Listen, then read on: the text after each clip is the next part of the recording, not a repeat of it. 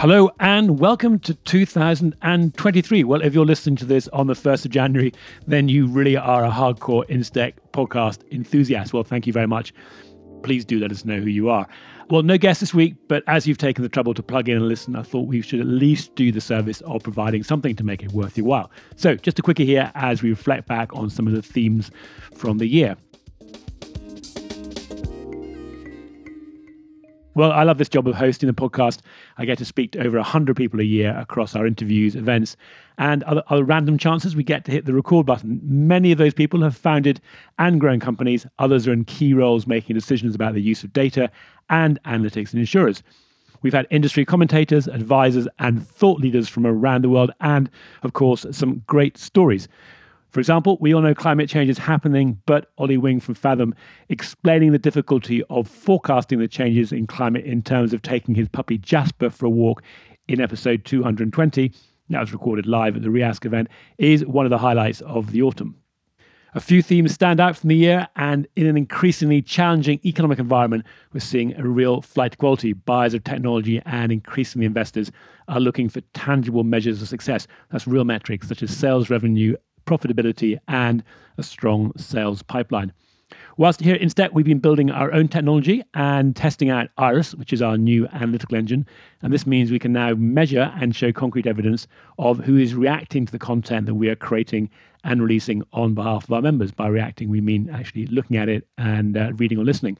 All GDPR compliant, of course. The results are very encouraging, and no surprise that the people that work with us to promote the articles we're doing together, reports, and podcasts, are seeing amongst the best responses from their prospective clients.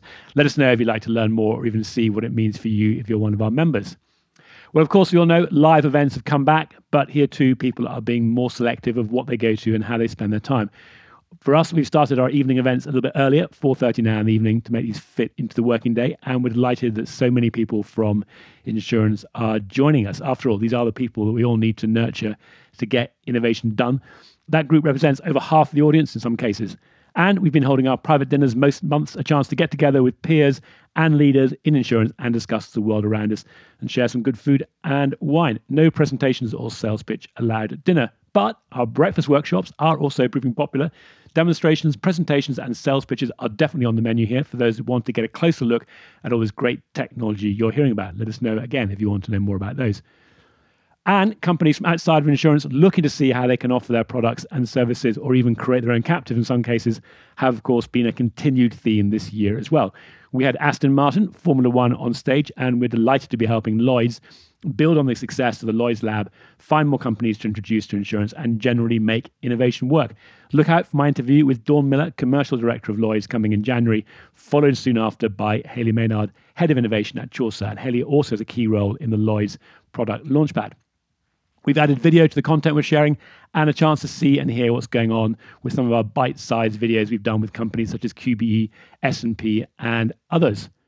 Well, we're wrapping up our own survey to help us update our assessment of the themes that you care about. We've asked 170 of our members to tell us what topics we should be reporting on in 2023. That's both insurers and technology companies. Fascinating what we got back last year. I'm sure we're going to see requests for more on the subject of measuring ESG and carbon emissions, and of course, overcoming that challenge of sharing, extracting, and using data.